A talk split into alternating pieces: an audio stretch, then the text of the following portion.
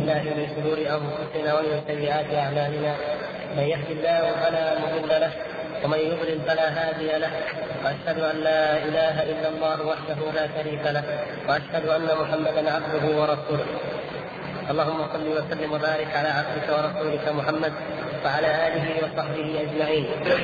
اللهم علمنا ما ينفعنا وانفعنا بما علمتنا إنك أنت العليم الحكيم. وبعد أيها الإخوة الكرام، فقد انتهينا بفضل الله تعالى وتوفيقه من شرح الصفحة الثانية والستين، ونبدأ اليوم بعون الله تعالى في الفقرة التي تليها وهي 63.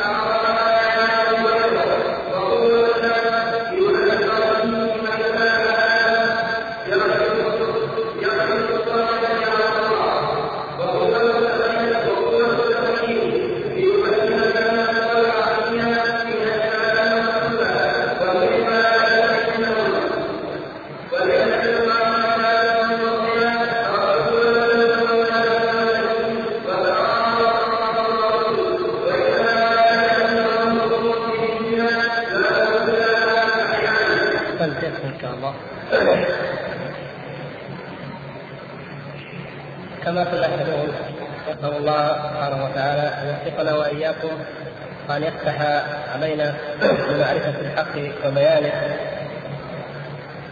ما يتعلق بمبحث الإيمان بالله وملائكته ورسله واليوم الآخر. هو من أيسر الأمور ومن أعرفها وأعظمها والحمد لله. ولكن كما رأيتم المؤلف الشارح يعني رحمه الله تعرض للموضوع من زاوية الرد على المنكرين والمخالفين وعلى أعظمهم وأشدهم وهم الفلاسفة. ومن هنا نحتاج إلى أن نصبر أنفسنا شيئا قليلا إن شاء الله حتى نستوعب مذهب، وهو مذهب قديم وقد ركبت عليه ضلالات حديثة، والفساد والشر والضلال في العالم كله أصله واحد ولكن صوره تتعدد. وهؤلاء الفلاسفة هم أصل كل شرك وضلال وانحراف فكري وقع في العالم، ولا سيما في العصر الحديث، لأن ما بني من الإلحاد مبني على كلامهم هذا الذي سوف نشرحه إن شاء الله بما يفتح الله تعالى به ويوفقه. فنرجو أن نصبر قليلا على مثل هذه القضايا التي فيها نوع من الصعوبة، وأن يعيننا الله سبحانه وتعالى لإجرامها وإسهامنا إياها في أيسر وفي أبسط صورة، فإنه من الضروري أن نعرفها ولو إجمالا، وإن كانت قد تكون بعيدة أو غريبة على معلوماتنا وعلى اطلاعنا، ولكن على أي حال الإنسان إذا لزم علما عليه أن يسأله ما أمكن. وهذه القضايا ما يتعلق بالعقيدة والإيمان ورد الأفكار الإلحادية هذه قضية مهمة جدا كما تعلمون، ويجب أن يوجد في الأمة من يعلمها ومن يعرفها ومن يتصدى للرد على هؤلاء. وأقل ما يوجد الآن في العالم الإسلامي هو من يعرف أو من يستطيع أن ينقد وأن يرد كلام الفلاسفة، فقد لا يوجد أحيانا إلا ما يوجد في كتب علم الكلام التي ترد بدعة الفلاسفة أو كفر الفلاسفة. يردون كفر الفلاسفة ببدعة التحقير والتأويل، ولا يردونها بكتاب الله وسنة رسوله صلى الله عليه وسلم. فهم يدعون شرا ولكن هم واقعون أيضا في شر، وقليل جدا ما يدفع هذا الضلال بالحق. ونحن يوجد الحمد لله في قسم العقيدة في جامعة من قرى نقد الفلسفة، وهو أيضا مقرر صغير 3 ساعات فقط، ونرجو أن ييسر الله لإحداث أكثر.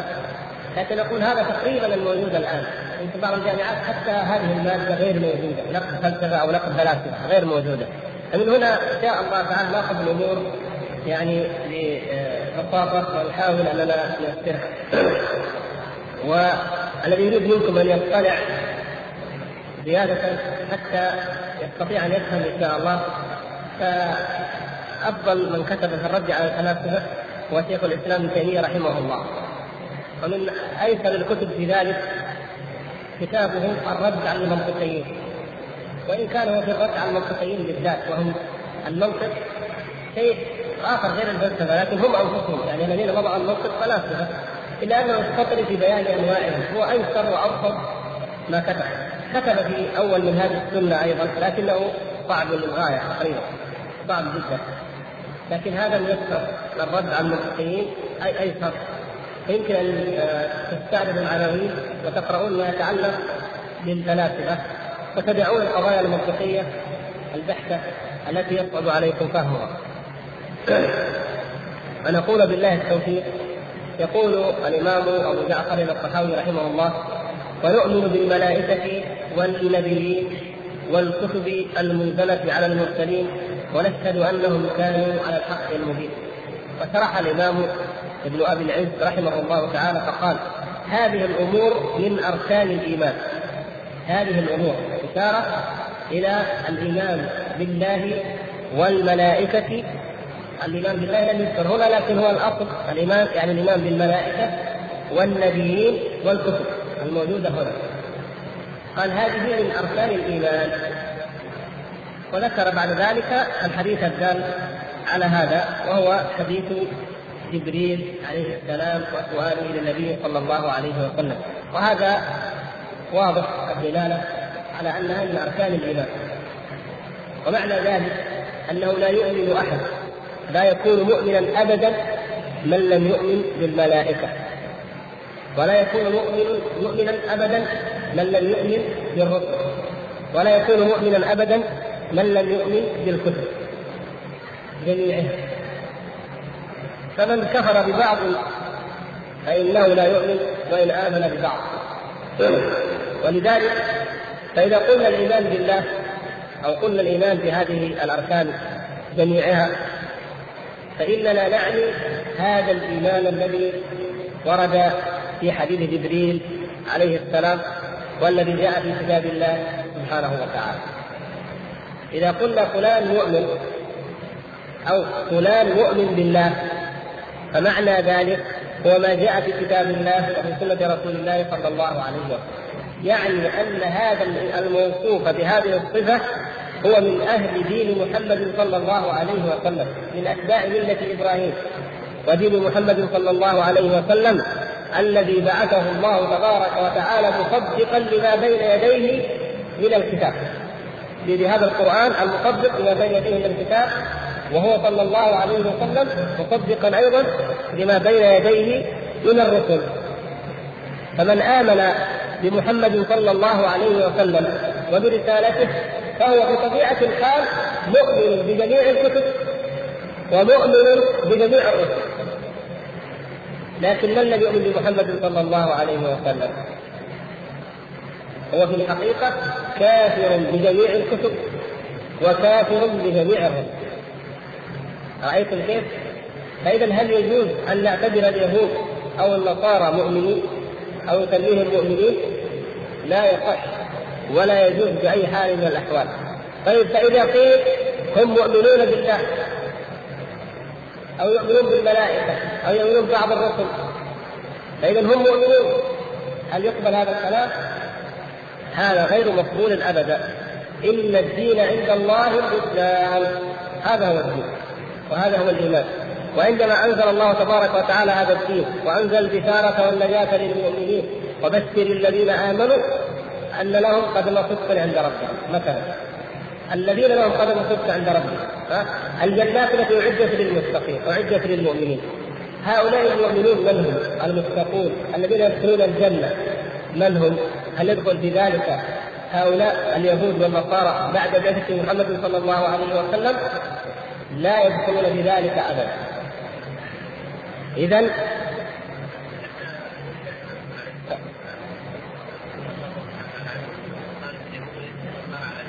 قبل بعثة النبي صلى الله عليه وسلم منهم من كان مؤمنا لم يبدل، وهم القلة. إن الله نظر إلى أهل الأرض عجمهم وعربهم فمقتهم إلا بقايا من أهل الكتاب، كان فيهم بقايا من أهل الكتاب. وهؤلاء من كان منهم مؤمنا على التوحيد ثم بعث محمد صلى الله عليه وسلم فآمن به فإنه يؤتى أجره مرتين، وهذا الحديث الصحيح إن ثلاثة من يؤتيهم الله تعالى أجره مرتين: رجل آمن بنبي ثم بعث الله محمد صلى الله عليه وسلم فآمن به، أولئك يؤتون أجرهم مرتين بما صبروا ويدرؤون بالسيئات الحسنة هذا كما في سورة القصص. إذا هؤلاء أهل الكتاب المقصود بعد بعثة محمد صلى الله عليه وسلم. من كفر بمحمد صلى الله عليه وسلم فهذا لا يعد مؤمنا، لا بالله ولا بملائكته ولا بكتبه ولا برسله ولا باليوم الآخر، ولا يستحق اسم الإيمان، لأن الله سبحانه وتعالى قد أخذ العهد والميثاق على الرسل أنفسهم. على من؟ على الرسل أنفسهم. وإذ أخذ الله ميثاق النبيين لما آتيتكم من كتاب وحكمة ثم جاءكم رسول مصدق لما معكم لتؤمنن به ولا تنصرن. فأخذ الله الميثاق على الأنبياء، على كل نبي بعثه الله أنه إذا بعث فيه محمد صلى الله عليه وسلم أن يؤمنوا به وأن يتبعوه. ولهذا قال صلى الله عليه وسلم: لو كان موسى حيا ما وسعه إلا اتباعي. موسى عليه السلام بنفسه لو كان حيا لكان من أتباع محمد صلى الله عليه وسلم، وعيسى ابن مريم عليه السلام لو كان حيا لكان من أتباع محمد صلى الله عليه وسلم. ولذلك إذا نزل عليه السلام في آخر الزمان، يعني عيسى عليه السلام إذا نزل في آخر الزمان وقتل المسيح الدجال فإنه يكون على دين محمد صلى الله عليه وسلم ويحكم بشريعة محمد صلى الله عليه وسلم. إذن عندما نقول المؤمنون أو المؤمنون بالله فإنما المقصود بذلك أمة محمد صلى الله عليه وسلم. هذا أمر قطعي لا يقبل النقاش. فمن دخل من أهل الكتاب في دين الإسلام مثل مثلا عبد الله بن سلام رضي الله تعالى عنه فهذا يعد من أمة محمد صلى الله عليه وسلم وهو من المؤمنين، ومن أبى فلا يسمى مؤمنا، وإنما لا بد أن يقيد. فإن قيل هو يهودي أو يؤمن بدين اليهود أو كذا هذا يقيد بحسب إيمانه. وإن كان من أهل الشرك كما كان حال عرب الجاهلية أو فيما بعد الذين يقرون بأن الله موجود مجرد موجود، وتريد أن تقول إن هذا يقر بوجود الله فلا يجوز أن تقول هذا يؤمن بالله فحقه، وإنما نقول هذا يؤمن بوجود الله، يقر بوجود الله أن الله موجود، لكن تقول هذا يؤمن بالله هذا من المؤمنين يصح هذا لا يجوز. وإن يوجد كثير يهود ونصارى ويوجد أناس ليسوا على دين اليهود ولا على دين النصارى تركوا أديانهم ويقول نحن نؤمن بوجود إله خالق حكيم فعل كذا وفعل كذا وإذا أنشأ الكون إلى آخره، هل هؤلاء المؤمنون مسلمون؟ لا. فإذا أردت أو أريد أن يطلق عليهم هذا الإيمان يقال يؤمنون بوجود الله أو يؤمنون بخالق هذا الكون وأن الخالق هو الله، لكن ليسوا مسلمين، ليسوا من أتباع محمد صلى الله عليه وسلم، لا يدخلون الجنة لأن الجنة لا يدخلها إلا نفس مؤمنة كما أخبر النبي صلى الله عليه وسلم. بل في القرآن لا تجدون آية من الآيات علقت دخول الجنة على مجرد الإسلام، بل لا بد من الإيمان وهو درجة أعلى على ما سوف نفصله إن شاء الله.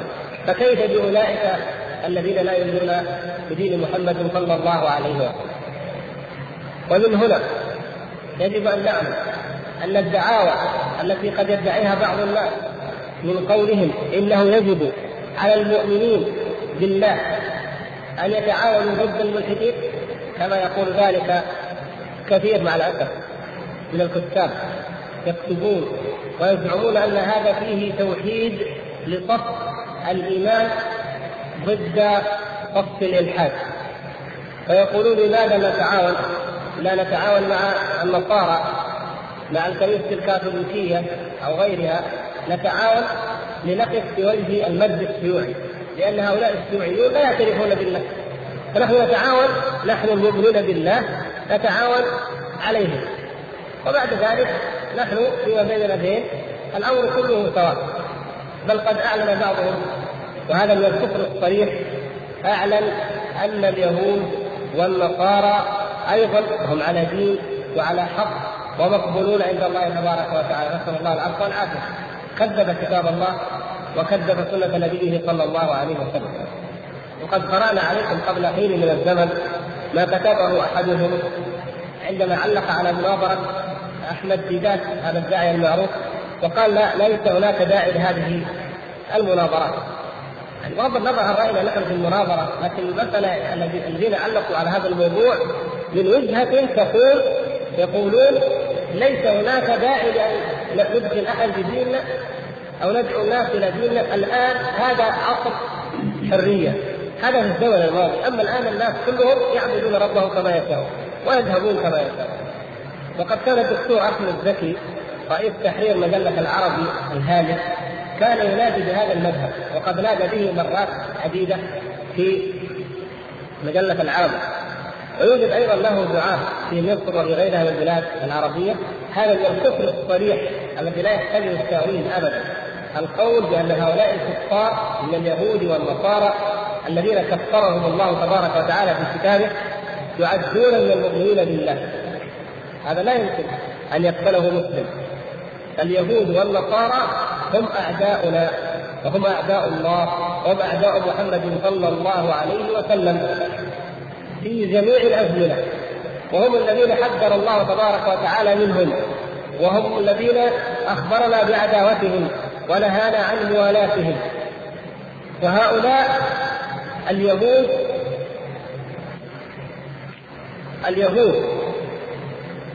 خاصة، ومعهم النصارى، هؤلاء يديرون على الإسلام والمسلمين الحرب الضروس.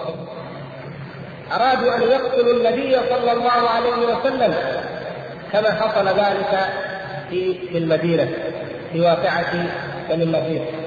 وعند في آخر عمره صلى الله عليه وسلم بعد فتح خيبر، عندما أهدت له اليهودية شاة مسمومة فنهت منها نهتا، ولكن الله تعالى أنطقها وأخبرته أنها مسمومة. وكذلك كانوا للإسلام ويكيدون. هؤلاء أعداء النبوة، وقتلت الأنبياء كما ذكر الله تعالى في القرآن: ويقتلون النبيين بغير الحق ويقتلون الأنبياء. هؤلاء يقتلون الأنبياء ويقتلون محمد صلى الله عليه وسلم.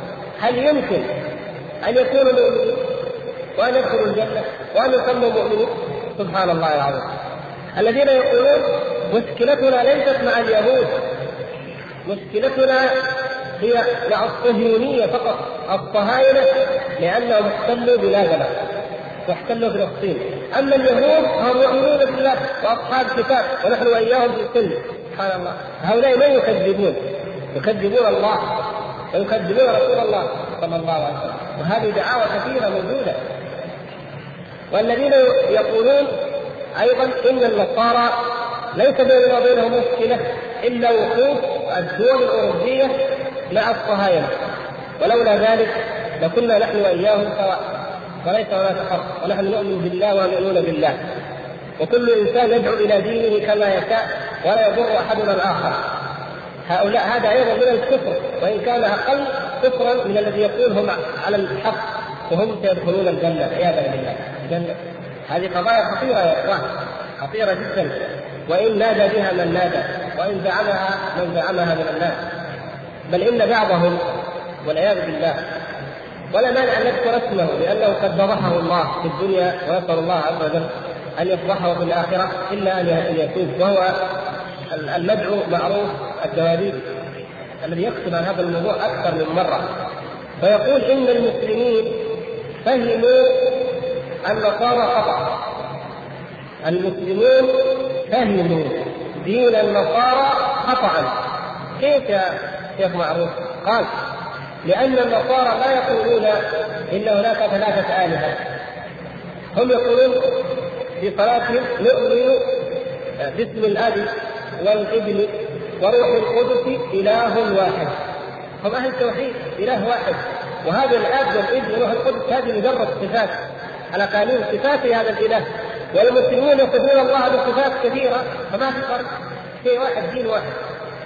أي من الذي فهم خطأ؟ المسلمون. هل هذا فهموه؟ عندما نقول نحن ان النصارى يعبدون ثلاثه، او يقول ان الله ثلاثه، ثالث ثلاثه، نحن فهمنا هذا الكلام فهم في الباطل، طبقناه فهمنا غلط، فمن الذي قاله؟ الله. اذا من اللي كان فاهم غلط؟ تعالى الله عما يقول الظالمون علوا كبيرا. اذا هذا اما احد امرين: اما ان يكون الدكتور معروف كاذب، وهو كاذب لا شك في ذلك ولا ريب، وأما أن يقول الله تعالى الله عما يقول الظالمون علوا كبيرا، هو الذي افترى على النصارى وقال إنهم يقولون وهم لم يقولوا، لأن الله تعالى ماذا يقول؟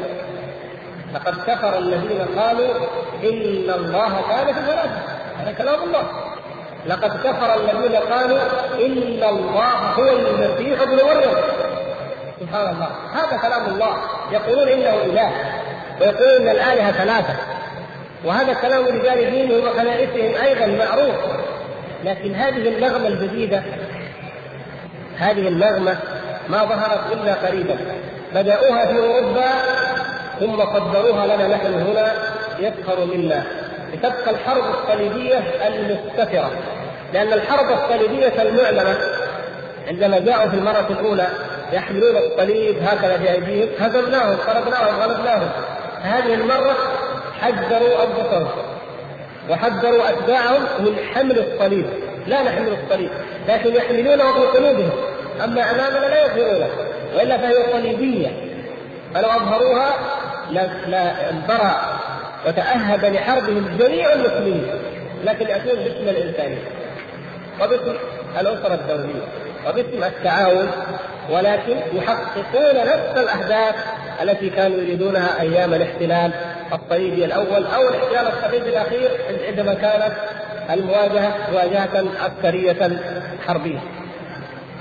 وهذه الخطة الخبيثة حتى تكونوا على علم بها، أول من ابتدأها هم اليهود الذين كانوا في الولايات المتحدة الأمريكية، وبالذات في أيام الرئيس روزفلت ثم من بعده، عندما كانت الحرب العالمية الأولى عندما نكبت فتعرض اليهود بعد ذلك أيام هتلر للضغط، وهم أهل لذلك لأن جورج واشنطن الذي أسس الولايات المتحدة الأمريكية كتب وثيقة ما تزال محفوظة في أمريكا موجودة إلى اليوم، يحذر أبناء أمريكا من دخول اليهود إلى أمريكا، يقول إذا أردتم أن تبقى هذه البلاد لكم بخيراتها وبطيبها وبحياتها وأن تعيشوا حياة حرة سعيدة إلى آخر ما أوصاهم به، فلا يدخل يهودي إلى هذه البلاد. والوثيقة ما تزال محفوظة إلى الآن معروفة عند الأمريكيين، لكن دخل اليهود وكما فعل كيف الآن يعبث اليهود بأمريكا وبغيرها. فعندما اشتد تأثير اليهود على السياسة الأمريكية ولا سيما أيام روزفلت ثم ما بعده، وبلغت ذروتها بعد انتهاء الحرب العالمية الثانية في أيام أيزنهاور الذي كان قائدا من جيوش البلغاء في الحرب العالمية الثانية. في ذلك الوقت برزت الشيوعية قوة دولية كبيرة، وكما تعلمون الشيوعية كيف كادت أن تسيطر على العالم، ولم يكد يبقى أي بلد في العالم إلا وفيه حزب شيوعي يخطط ليسيطر على هذه البلاد. وأعلن الشيوعيون في كل مكان أن الشيوعية هي دين المستقبل، وأن الوصول إلى الشيوعية حتمية، بمعنى أنه ليس هناك أي فكاك ولا فرار، قدر مقدر حتمية، كل الأمم سوف تصل إلى أن تكون الشيوعية حتما، هذه مسيرة التاريخ وحقائق التاريخ كما تقول وتقول بها الاشتراكية العلمية التي قررها إنجل دومار، ليس هناك أي نقاش. وكانوا يخططون لأن تكون في الستينيات يعني الميلادية من 1960 ولا يأتي 1970 إلا وأصبح العالم كله تحت قبضة الشيوعية. من العدو لهم؟ الرأسماليون الأمريكان، واليهود هنا وهنا، اليهود هنا وهنا يرفعون الطرفين. المجلس السوفيتي الأعلى كان أكثر من ثلثي أعضائه من اليهود في تلك الأيام، واليهود سيطرته في أمريكا واضحة لا تحتاج إلى تدليل ولا بيان، لكن كانت العداوة بين هذين المبدئين الرأسمالية والشيوعية. فحينئذ أمريكا ليس لديها عقيدة يمكن أن تجعلها تقف سدا في وجه الإلحاد الشيوعي، ليس لأنه الإلحاد ولا الشيوعية، هي تسمح بالإلحاد في بلادها ما يهمها الإلحاد، لكن خشية على أوروبا الغربية بالذات في السيطرة الشيوعية. فتبلد الولايات المتحدة الأمريكية وتبلد اليهود من ورائها تلك العملية الخبيثة أو الدعوة الخبيثة التي تقول بتوحيد العالم المؤمن بالله كما يزعمون للوقوف في وجه الشيوعية. كيف العالم المؤمن بالله؟ أول ما اهتموا به ومن أكثر ما اهتموا به أنهم حلوا الخلاف بين اليهود والنصارى. كيف حلوا؟ بطريقة مضحكة تثير السخرية من كل عاقل. قرروا أن يعقد مجمع مسكون، المجمع المسكون يعني مجمع العالم نسبة للمسكونة وهي الأرض، لأن عندهم مجامع خاصة بالأقاليم ومجامع مسكونية يعني مجامع عالمية تعقدها الكنيسة. قرروا أن تعقد الكنيسة تجاه الكنيسة مجمعا عالميا ويجتمعون ويبرئون اليهود من دم المسيح حتى تزول العداوة بين اليهود وبين النصارى، ودينهم بأيديهم، كما قال الله تبارك وتعالى: اتخذوا أحبارهم ورهبانهم أربابا من دون الله يقررون هذا من الدين هذا نضيف وإن خالف ما في التوراة والأناجيل. حتى بالأحكام، الطلاق حرمته الكنيسة الكاثوليكية إلى الآن حرام عندهم، لأنه في دينهم حلال مشروع. مثلا الخنزير حرام وأحلوه، التماثيل والصور حرام وأحلوها، هكذا يشرعون كما يشاءون. يعني ليست مخالفات، ليس مجرد مخالفات يخالفون دينهم، لكن يشرعون ويحلون ويحرمون بخلاف كتبهم، كما بين ذلك النبي صلى الله عليه وسلم في حديث عدي بن حاتم المعروف الذي ورده العلماء في تفسير هذه الآية، عندما قال: يا رسول الله، ما عبدناهم، كيف هذه الآية اتخذوا أحبارهم ورهبانهم أربابا من دون الله، ما عبدناهم؟ قال: أليسوا يحلون لكم الحرام ويحرمون لكم الحلال فتتبعونه؟ قال: بلى. قال: فتلك عبادتهم. هذه طيب، غيروا في الشرائع، بدلوا، لكن المصيبة الكبرى التي تثير السخرية في الحقيقة أنهم غيروا أعظم قضية في دينهم. يعني لو أي إنسان الآن يفتح على إذاعة الإنجيل، صوت الإنجيل من السودان، من الحبشة، من مونت كارلو، من بيروت، وهي إذاعات كبيرة جدا، ويقرأ في الأناجيل أكبر قضية في دين النصارى التي يكررونها كل ساعة وكل حين، هي قضية صلب عيسى عليه السلام، وأنه قتل وصلب ليخلص الناس من الخطيئة بزعمهم، تعالى الله عما يصفون، أنه ابن الله أنزل ابنه الوحيد ليخلص الناس من خطيئة آدم، فلهذا تعالوا أيها الناس إلى الخلاص وآمنوا بيسوع. هذا الكلام دائما يعني تكرار مستمر في إذاعة الإنجيل بكلام الصيف. عندما يعرفون هذه العملية بالتفصيل كيف قتل المسيح في الأناجيل نفسها يقرؤونها في الإذاعات، قد ترجم الإنجيل إلى كم ترجم الإنجيل؟ إلى 1200 لغة الإنجيل مترجم، يعني جمع عظيم جدا غير الإذاعات. كل هذا يقرؤون ويسمعون فيه الناس كيف قصة الصلب، كيف أن اليهود قبضوا على المسيح ورئيس الكهنة أخذه وسلمه إلى القائد الروماني قائد 100، وقال له: هذا ضد قيصر، هذا يريد أن يقول كذا في قيصر، ونحن من أتباع قيصر.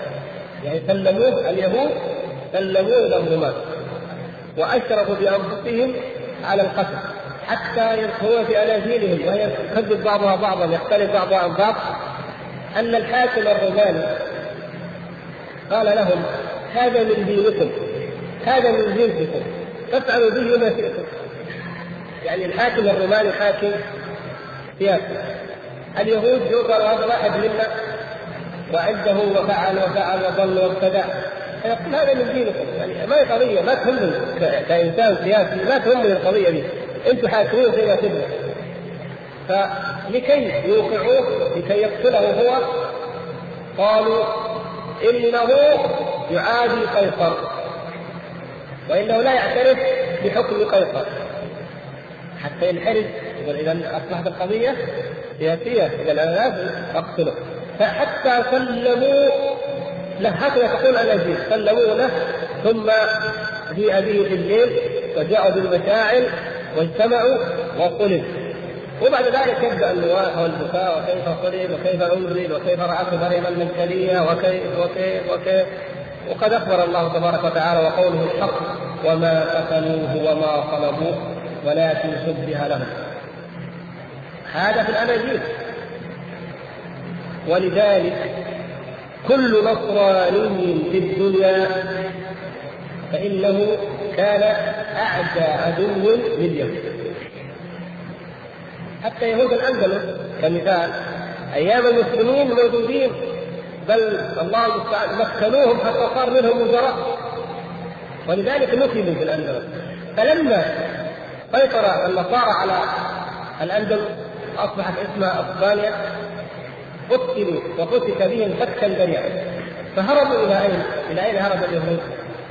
إلى الدولة العثمانية، وأقاموا في مدينة سرانيس وما حولها، وهنالك تجمع اليهود وخططوا للقضاء على الخلافة وعلى الدولة العثمانية، لأنهم مجرمون، قتلوا، مصاصوا دماء، لا عهد لهم ولا أمان ولا ذمة. لكن في كل العصور النصارى يضطهدون اليهود أشد الاضطهاد في جميع القرون الوسطى، في تاريخ أوروبا كله، والبابوات دائما يصدرون أوامرهم ضد اليهود في كل مكان.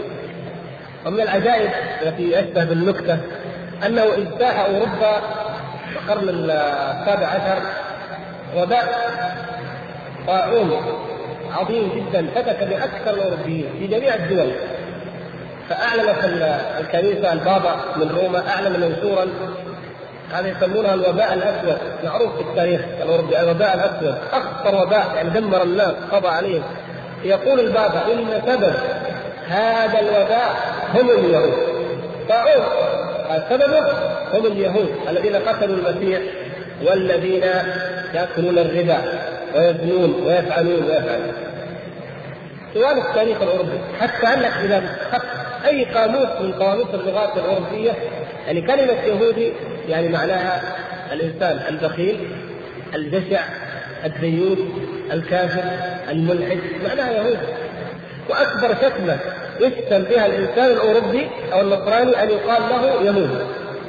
فهذه أشياء حقائق عامة، ولكن عام 1963 يجتمعون ويصدر قرار من القساوسة جميعا بتبرئة اليهود من دم المسيح.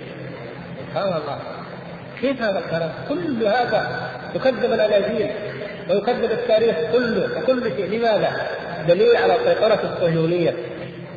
لأن من أحد الأسباب يا أخوان حتى تعرفوا هذه القضية وما وراءها، أحد الأسباب في هذا أن اليهود قالوا ليس لنا من حل للقضاء على النصارى وعلى المسلمين الذين هم أكبر أعدائهم على هؤلاء إلا بأن ندخل في دينهم.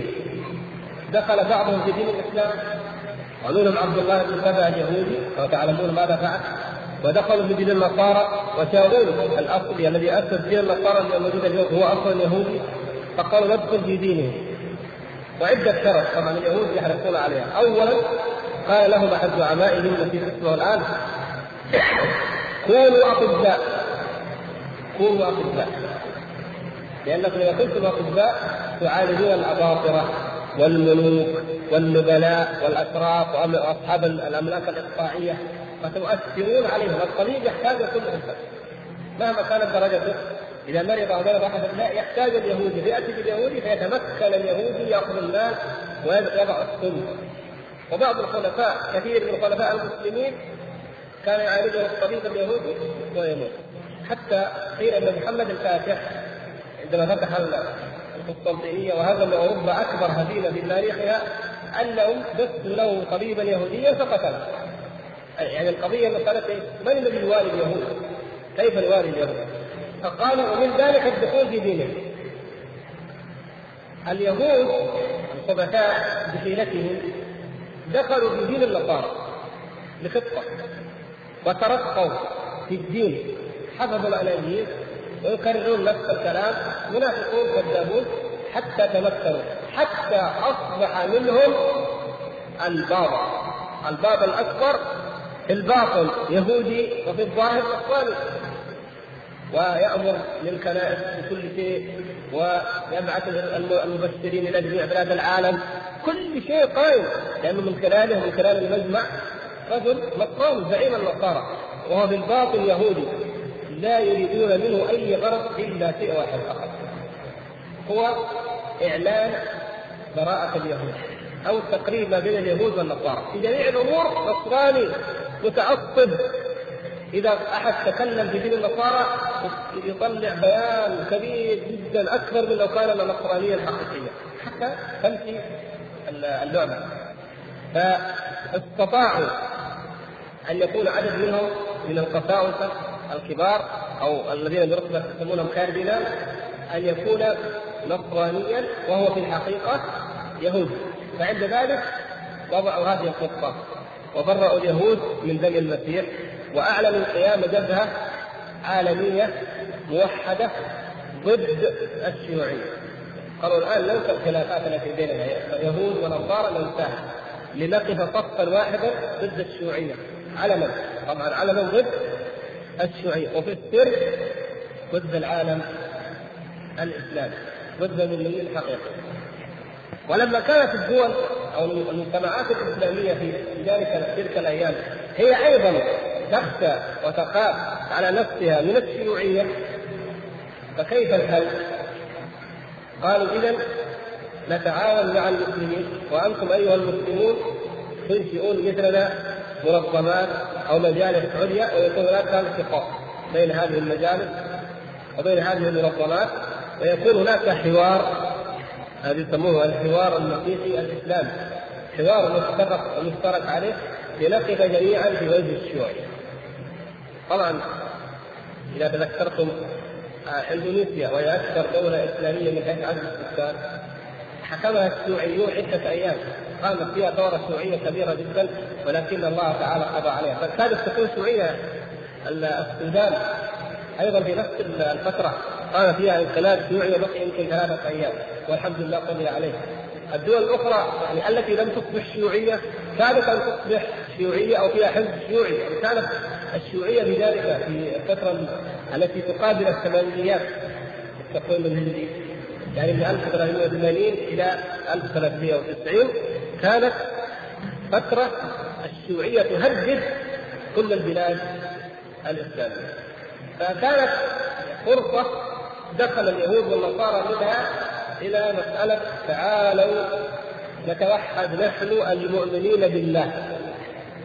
المؤمنين بالله لنقف في وجه المنكرين لوجود الله الذين لا يؤمنون بالله. فحقق اليهود والنصارى مكاسب عظيمه من هذا. الان بعد ان خفت مساله الشيوعيه او ثلاثه واصبحت الشيوعيه هي نوع من راسماليه الطبقه الحاكمه لا اكثر ولا اقل، يعني دوله راسماليه لكن الراسماليين في امريكا التجار، أما الرأسماليين في الاتحاد السوفيتي فهم أعضاء الحزب الشيوعي والبقية لا بفرق. هناك يعني في أمريكا بلا شعارات، أما في الاتحاد السوفيتي فهي رأسمالية لكن بشعارات شيوعية. لما هذا الموضوع انتهى ومات ماو وتسي تونغ وقضي على زعماء الشيوعية الكبار في العالم، هلك فيتو وهلك عبد الناصر اللي كان داعية للاشتراكية العربية وهكذا، يعني ثلاثة في أكثر البلاد وأكثر الدول تقريبا. بقيت المكاسب الأهم التي يريدها اليهود والنصارى من الترويج لهذه البدعة الملحدة وهي تخدير المسلمين لئلا يرجعوا إلى ربهم، لئلا يلتفوا حول كتاب ربهم وسنة نبيهم محمد صلى الله عليه وسلم، ولئلا يثيروا الأمة الإسلامية لمعاداتهم، لأنهم يعلمون أنها إذا عادتهم الأمة الإسلامية فإنه لن يقف في وجهها أحد، وهي أشد عليه من الشيوعية ومن كل داء يمكن أن يتصوروه أو عدو يمكن أن يحاربوه. أعد عدو لهم هذه الأمة، وإسرائيل لابد أن توجد، إذا لابد أن توجد. كيف الثلاث المذكرة؟ قالوا نبعد مسألة الدين تماما من المعركة، نبعدها حتى لا تبقى يهود ومسلمون. خلاص أمريكا سمت المشكلة مشكلة الشرق الأوسط، يعني كأنها مشكلة جغرافية، يعني كلمة الشرق كلمة جغرافية، شرق أدنى وشرق أوسط وشرق أوسط، فالمشكلة جغرافية ليست دينية، مشكلة الشرق الأوسط. بعد أن كانت المشكلة اليهودية مثلا لا كلمة اليهود ذات. الأمر الآخر أن أمريكا والغرب الصليبي عموما لا يتورع أن يقف في أي مجمع في أي محفل في أي قضية بالفيتو بغير الفيتو أن يقف مع اليهود مع دولة إسرائيل بكل صفاقة ووقاحة مهما غضب من غضب من العالم، قرارات عشوائية. لكن كيف يمكن أن هذا تأثير هذا الوقوف العاتي الباغي الظالم كيف يمكن أن يخفف؟ قالوا من يحمل الطرف الآخر من القضية لا يرفع شعار الدين. يعني أمريكا لا تقول أنها تفعل هذا من باب الدين، تقول حماية للديمقراطية وحماية للحضارة. فالمسألة إسرائيل دولة ديمقراطية متحضرة في وسط بيئة استبدادية همجية، وأمريكا قد أخذت على عاتقها كما أعلن رؤساؤها دائما أنها مع الحرية ومع السلام ومع حقوق الإنسان ومع الديمقراطية في أي مكان من العالم. فهل ترضى لها إنسانيتها أن هؤلاء الهمج يقضون على هذه الدولة الديمقراطية التي نزلت في وسطهم والتي يمكن أن أخي على طريق الحق هنا منتصف الشريف في المنطقة يطالب بأي حق إلا لأن يكون لا دينيا، وبذلك قضوا على الدين من الطرفين. اختفى الإسلام من المعركة، يعني موضوع فلسطين وهو الجزئية العداوة بيننا وبين اليهود والنصارى في جميع الميادين وفي جميع المستويات، لكن هذه قضية من القضايا. عندما قام الرافضة بهذه بثورتهم الخبيثة هذه اليهود والنصارى معهم كانوا ولا يزالون يدا واحدة على المسلمين. عندما نجد إلى الحرب الموجودة في لبنان دائما اليهود والنصارى والروافض أيضا يدا واحدة جبهة واحدة على أهل السنة على المسلمين في كل البلاد وفي كل مكان، ويقدرون المسلمين بدعوى أننا كلنا نؤمن بالله، نحن جميعا نؤمن بالله، إذا لماذا تقولون هؤلاء الكفار؟ الكافر والشيوعي فقط الذي لا يؤمن بالله هذا الشيوعي، وبعد ذلك نحن نؤمن. وتحت كتار هذه الدعوة الكاذبة أخرجوا المسلمين من دينهم، لأن من يؤمن بهذه العقيدة فقد خرج من دين الإسلام، من آمن بها فقد خرج من دين الإسلام عياذا بالله، وقدروهم وأبعدوهم عن حقيقة المعركة ليظلوا مسيطرين عليهم. المقصود يقول هذه هي القضية، هذه قضية الإيمان بالله المكذوبة المزعومة التي يدعيها اليهود والنصارى ويخدرون بها هذه الأمة ويخرجوها عن دينها.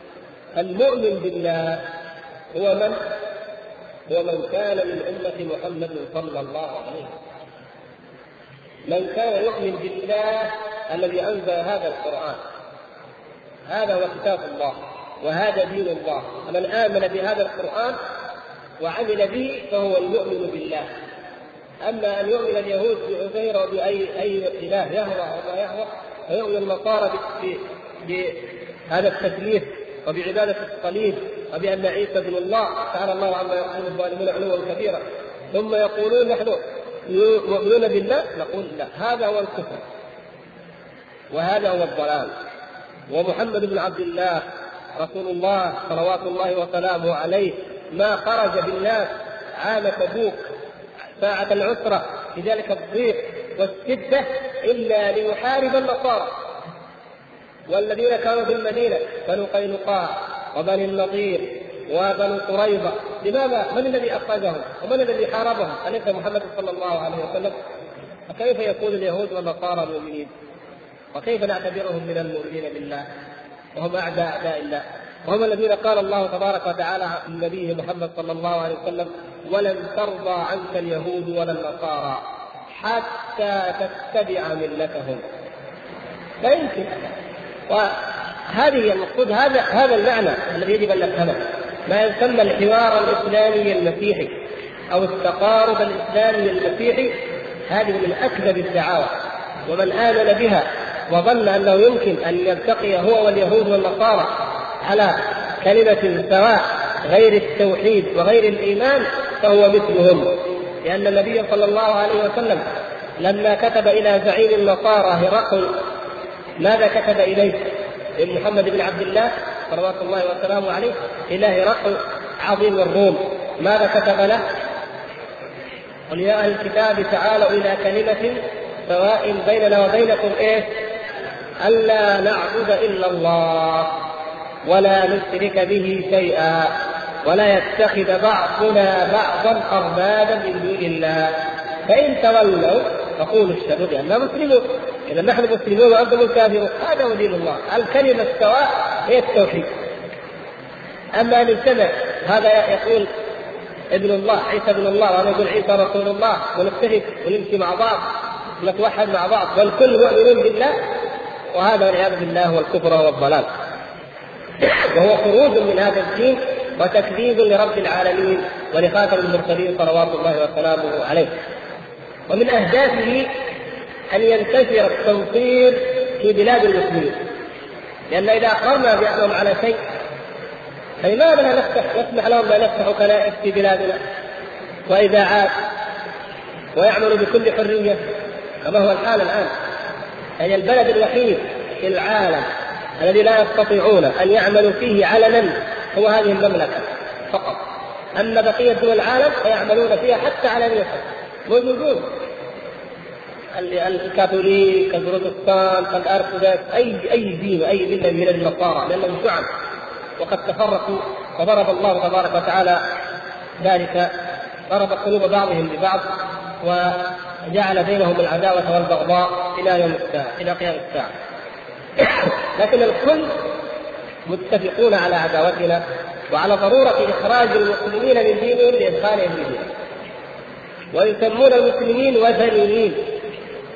النصارى الآن يسمون المسلمين وثنيين، وشاعرهم المجرم الكبير دانتي صاحب الكوميديا الإلهية التي يعتبرونها إنجيل كما يسمون إنجيل الأدب أو أول فاتحة في الأدب الأوروبي، يتكلم أنه لما دخل النار وراء النار، وأنه الكاذب الباغي لعنه الله ولعن من اتبعه، أن محمد صلى الله عليه وسلم والمسلمون في النار، رآهم في النار.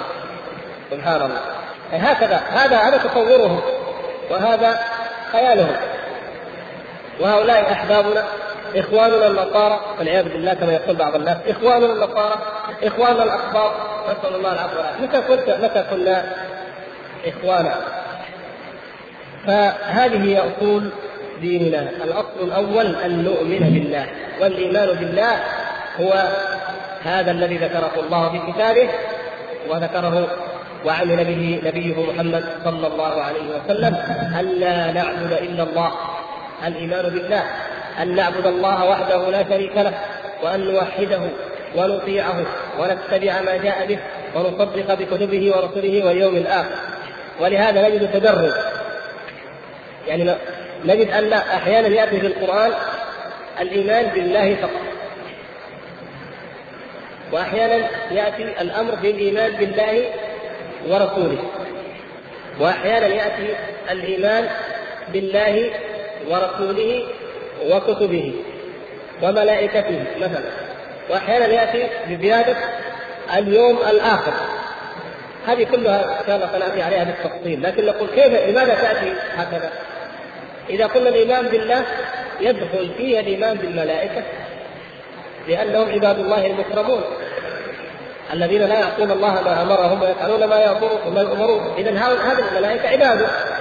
والإيمان بالكتب كلامه سبحانه وتعالى، كتبه أنزلها. الإيمان بالرسل عباده، اصطفاهم واختارهم وأنزل عليهم الكتب وأرسلهم. إذا الإيمان بالله يدخل فيه كل هذه الأمور. وإذا قيل الإيمان بالله ورسله، فالحكمة ظاهرة أيضا في ذلك. لماذا؟ لأن الإيمان بالله معروف كما قلنا، الإيمان بالرسل هم الذين بلغوا دين الله، عرفوا الناس بالله وبينوا أن له ملائكة وأن له كتبا وأنه لا تجلى ونار وكذا وكذا وكذا، فما عرفنا الله إلا من طريقه. فلهذا يجب أن نؤمن بالله وأن نؤمن برسل الله، وهذا يدخل فيه الملائكة والكتب إلى آخره. فإن فصل وطلب منا الإيمان بالله ورسله وملائكته، فلأن الوحي الذي أنزله الله على رسله إلا ما نزل به رسل الله من الملائكة. هذا أعظم عمل من أعمال الملائكة، وأفضل الملائكة وأشرفهم هو جبريل عليه السلام الذي هو رسول رب العالمين، الروح الأمين والرسول الأمين إلى من يصطفيهم الله تبارك وتعالى من عباده من بني آدم من خلقه. فإذا الإيمان بالله ورسله وملائكته، لهذه منها هذه الحكمة وهذه العلة ظاهرة. فإذا أضيفت الكتب، فلأن الكتب هذه هي النور الذي أنزله الله تبارك وتعالى بواسطة هذا الملك إلى هذا الرسول، كلام الله سبحانه وتعالى، وحي الله ينزله بواسطة هذا الملك إلى هذا الرسول. هذا الوحي هو كتب الله وهو كلام الله، إذن يجب أن نؤمن به. إذن أيضا عرفنا الحكمة أننا مطالبون بأن نؤمن بالملائكة وبالكتاب بالكتب. فإذا ذكر اليوم الآخر فلأهميته ولأنه الغرض والأساس، لأننا نحن في هذه الحياة إنما بعث الله تبارك وتعالى إلينا رسله وأنزل كتبه وواسطة ملائكته لنتجنب غضب الله وناره في ذلك اليوم. نؤمن بذلك اليوم، وإن لم نؤمن به فلن نؤمن. من لم يؤمن باليوم الآخر فليس مؤمن بالله، وكل أعمالنا في هذه الدنيا صلاحها يتوقف على الإيمان بالآخرة، وفسادها بسبب عدم الإيمان باليوم الآخر. إذا أصول الدين عندنا هي الإيمان بالله وملائكته وكتبه ورسله واليوم الآخر. كم أصل؟ 5. ففي حديث جبريل كم ذكر؟ 6 أركان الإيمان. إيش الركن الزائد؟ أيوة، القدر. فلماذا؟ يمكن أن نبقي القدر في أحد هذه الأصول؟ القدر تحت أي أصل يدخل؟ الإيمان بالله. لماذا؟ هذا يعني مراتب القدر كما نعرفها اللي هي كم؟ 4 مراتب. العلم علم من؟ والكتاب من الذي كتب؟ والمشيئة مشيئة من؟ والخلق خلق من؟ إذا الإيمان بالقدر وفي الحقيقة هم تضمن الإيمان بالله. أفرد في حديث جبريل لأهميته أيضا، لأهميته وقد بيناها وكررنا ذلك فيما مضى والحمد لله في مباحث القدر. لكن هذه الأصول 5 يعني صح ذلك ولا بأس، الأمر لا حرج فيه اصطلاح. هذه هي أصول الدين الذي أنزله الله تبارك وتعالى على جميع المرسلين: الإيمان بالله وملائكته وكتبه ورسله واليوم الآخر. والشيخ الشارح رحمه الله يقول: هذه الأمور من أركان الإيمان. قال الله تعالى: آمن الرسول بما أنزل إليه من ربه والمؤمنون كل آمن بالله وملائكته وكتبه ورسله. ذكر في هذه الآية 4: الإيمان بالله وملائكته وكتبه ورسله، وهي الآية قبل الأخيرة من سورة البقرة التي ورد في فضلها ما ورد. وفي الآية أيضا وقال تعالى: ليس البر أن تولوا وجوهكم قبل المشرق والمغرب ولكن البر من آمن بالله واليوم الآخر والملائكة والكتاب والنبيين. إذن هنا ذكر كم أصل؟ 5 كاملة. فزاد الإيمان باليوم الآخر لأهميته، بل قدمه بعد الإيمان بالله سبحانه وتعالى. ثم قال: فجعل الله، يقول رحمه الله: فجعل الله سبحانه وتعالى الإيمان هو الإيمان بهذه الجملة، وسمى من آمن بهذه الجملة مؤمنين. من يؤمن بهذه الجملة هم المؤمنين. ليس البر أن تولوا وجوهكم قبل المشرق والمغرب إن الله لا ينظر إلى صوركم ولا إلى أجدادكم أو إلى أعمالكم، ولكن ينظر إلى قلوبكم وأعمالكم إذا صلحت واستقامت. فليست العبرة بالتولي، ليست العبرة مجرد أن القبلة تكون، لأن هذه الآيات بعد آيات القبلة. ليست العبرة بأن تكون القبلة جهة بيت المقدس أو الكعبة.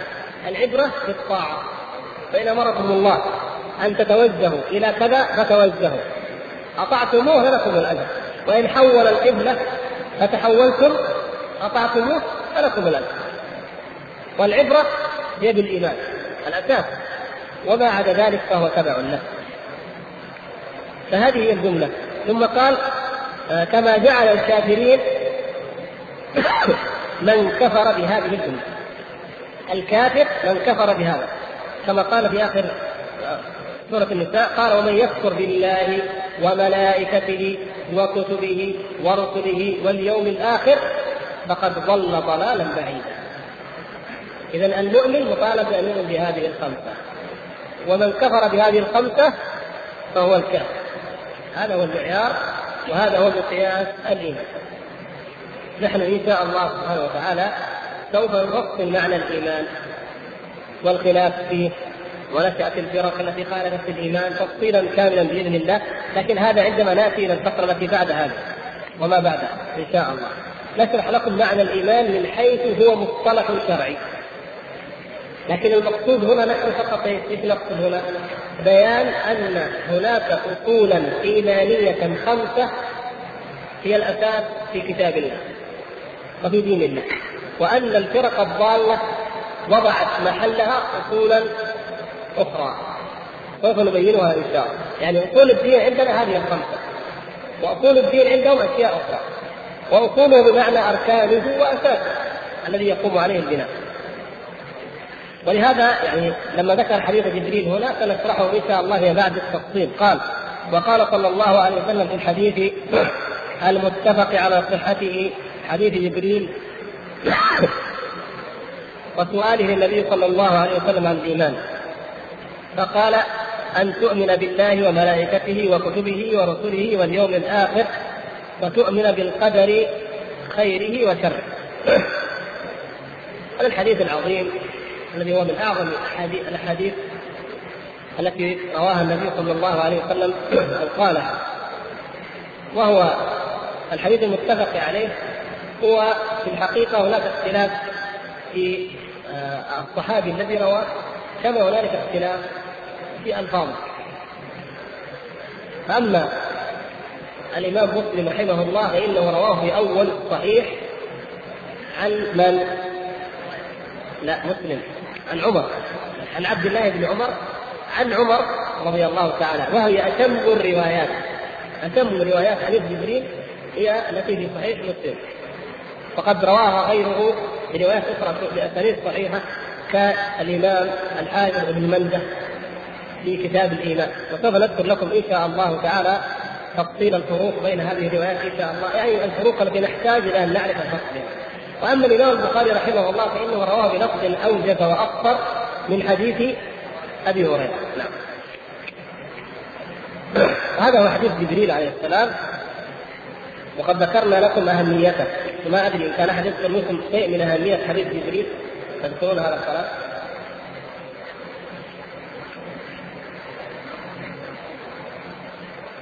يعني مما يدل ويبين أهمية حديث جبريل عليه السلام على جميع الأحاديث في باب الإيمان وفي غيره. ذكرنا هذا.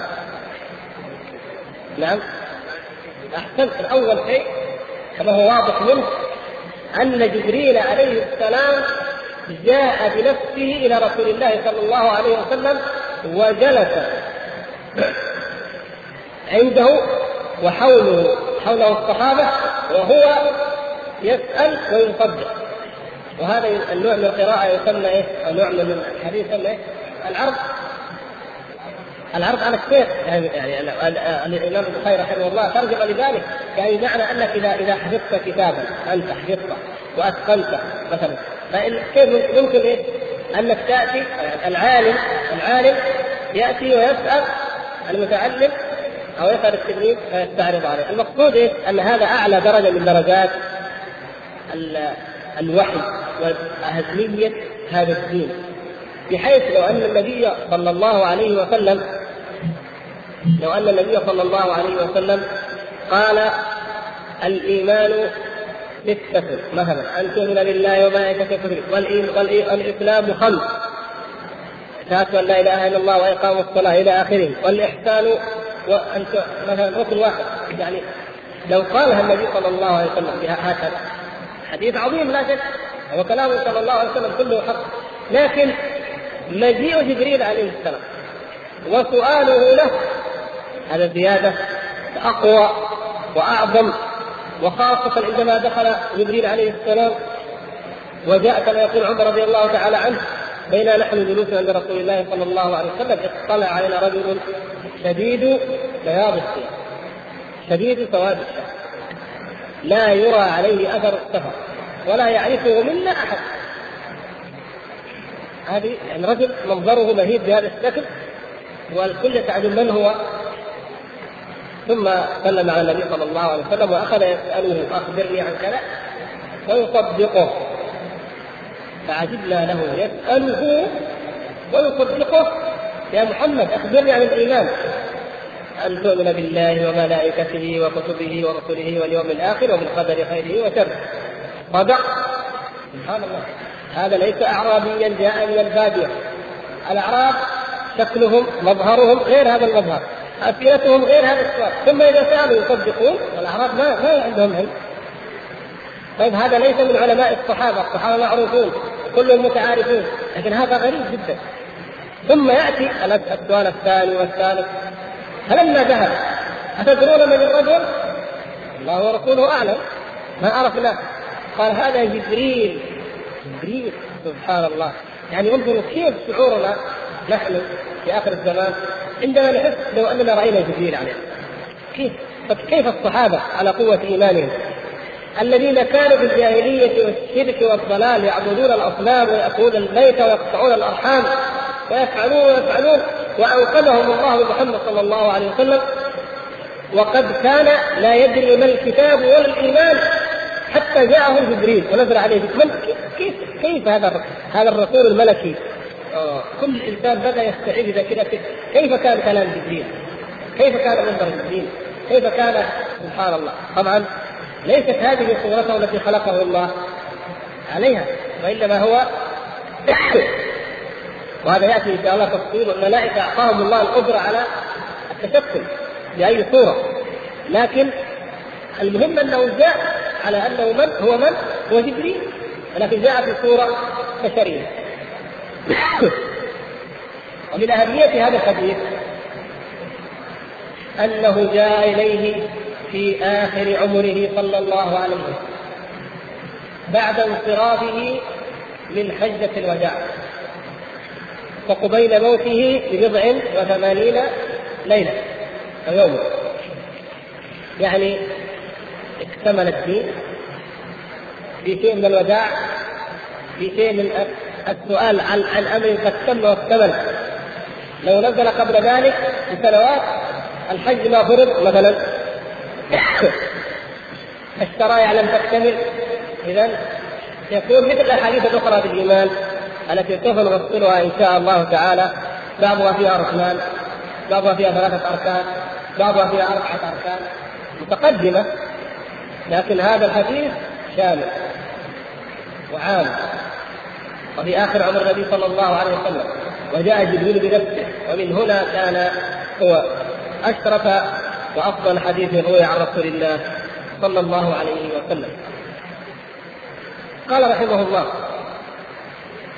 فهذه الأصول التي اتفقت عليها الأنبياء والرسل صلوات الله عليهم وسلامه، هذه الأصول أي الأصول الخمسة: الإيمان بالله وملائكته وكتبه ورسله واليوم الآخر. ولم يؤمن بها حقيقة الإيمان إلا أتباع الرسل، لم يؤمن بها الإيمان الذي يقبله الله إلا أتباع الرسل. هذه قضية مهمة. لم يؤمن بالملائكة أو بالله أو بالكتب من غير اتباع الرسل، وبعد بعث محمد صلى الله عليه وسلم اتباع له وحده، فهؤلاء لم يؤمنوا بالله على الحقيقة، ولا عرفوا الله، ولا آمنوا برسل الله، ولا بكتب الله، ولا بملائكته، ولا باليوم الآخر على الحقيقة. ولذلك كل من آمن بهذه الأمور عن غير طريق الرسل ضل ضلالا بعيدا. وأخذ رحمه الله يمثل لأكبر وأوضح نموذج للأعداء، للمخالفين لمنهج الرسل.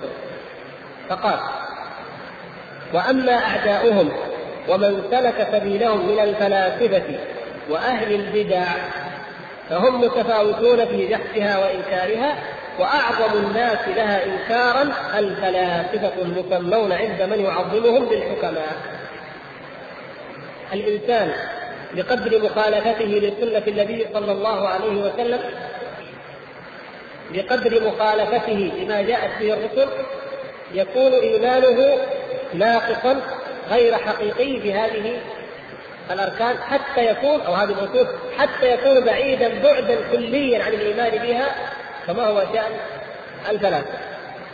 الفلاسفة هنا نقف عند قضية مهمة: الفلاسفة ليسوا منكرين لوجود الله، يعني لن يعهد عن أمة من الأمم أو طائفة معروفة من بني آدم أنها تنكر وجود الله إنكارا كليا، وإنما ظهر هذا الإلحاد الخبيث ظهر في القرون المتأخرة وعلى أيدي شواذ معروفين معينين وردود فعل معينة لا داعي الآن ولا وقت لتفصيلها.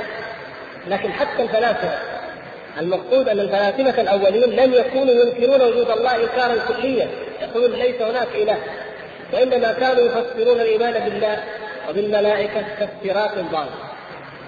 ومن هنا تعرض الشيخ رحمه الله هنا للفلاسفة الإسلاميين. يعني كلام الشيخ هنا أن أي نوع من الفلاسفة في الحقيقة؟